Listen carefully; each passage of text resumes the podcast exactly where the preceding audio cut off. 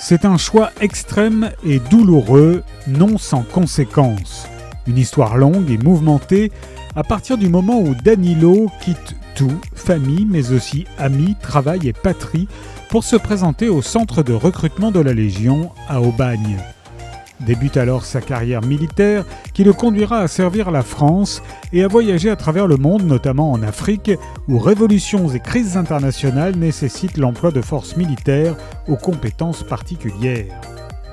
Dans Ne jamais baisser les bras, on comprend mieux pourquoi chaque légionnaire sait quel est son travail, connaît sa mission et par-dessus tout que les règles doivent toujours être respectées. Il n'y a pas de fanatisme à la Légion étrangère, pas de sacrifices inutiles. C'est un témoignage rare au plus près de la vérité.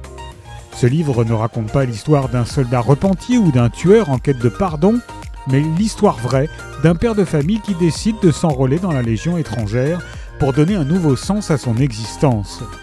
Danilo Pagliaro raconte sans phare cet engagement hors norme de devenir légionnaire, quitter sa famille, son travail, son pays. Ne jamais baisser les bras de Danilo Pagliaro est paru chez Mareuil Éditions.